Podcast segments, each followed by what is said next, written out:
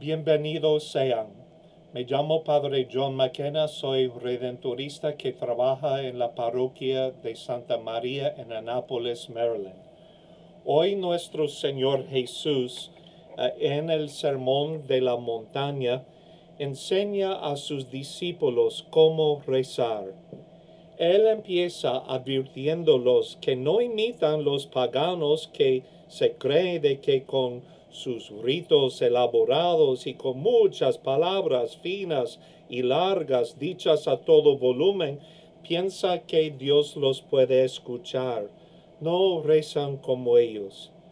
Él nos da una fórmula, sí, que es bueno de, de memorizar y aprender de corazón, pero más bien nos da los ingredientes de toda nuestra vida de oración.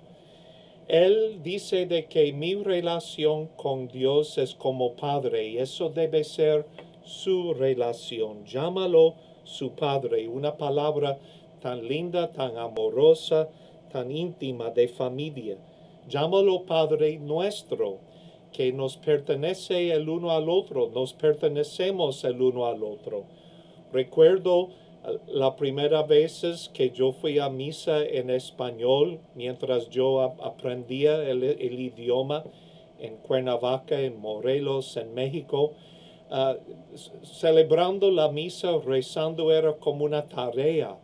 Hasta un momento, y recuerdo, lo recuerdo muy bien, cuando entré en el sentido y la fe y la devoción del pueblo, que estaban cantando el Padre Nuestro. Y en, mi, en ese momento yo decía, nos pertenecemos, yo pertenezco a ellos y ellos son mis hermanos. Eso sí es algo extraordinario, que nos pertenecemos. La oración también dice que debemos santificar el nombre del Señor. Esto se refiere a la oración de alabanza. Ah, dice que pedimos que venga tu reino, hágase tu voluntad así en la tierra como en el cielo.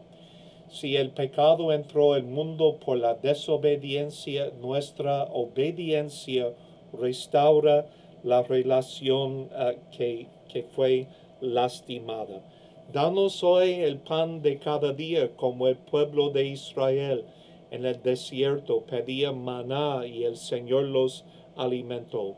Oración de petición por lo que necesitamos. Ah, perdona nuestras ofensas. Tú y yo somos criaturas que fallamos y pecamos, pero nos, nos entregamos al amor y la misericordia de nuestro Dios. Y si hemos sido perdonados nosotros, debemos perdonarnos el uno al otro. Y Señor, ah, protégenos de todo mal y líbranos de, de, de tentación y de pecado. Que el Señor los cuide a ustedes.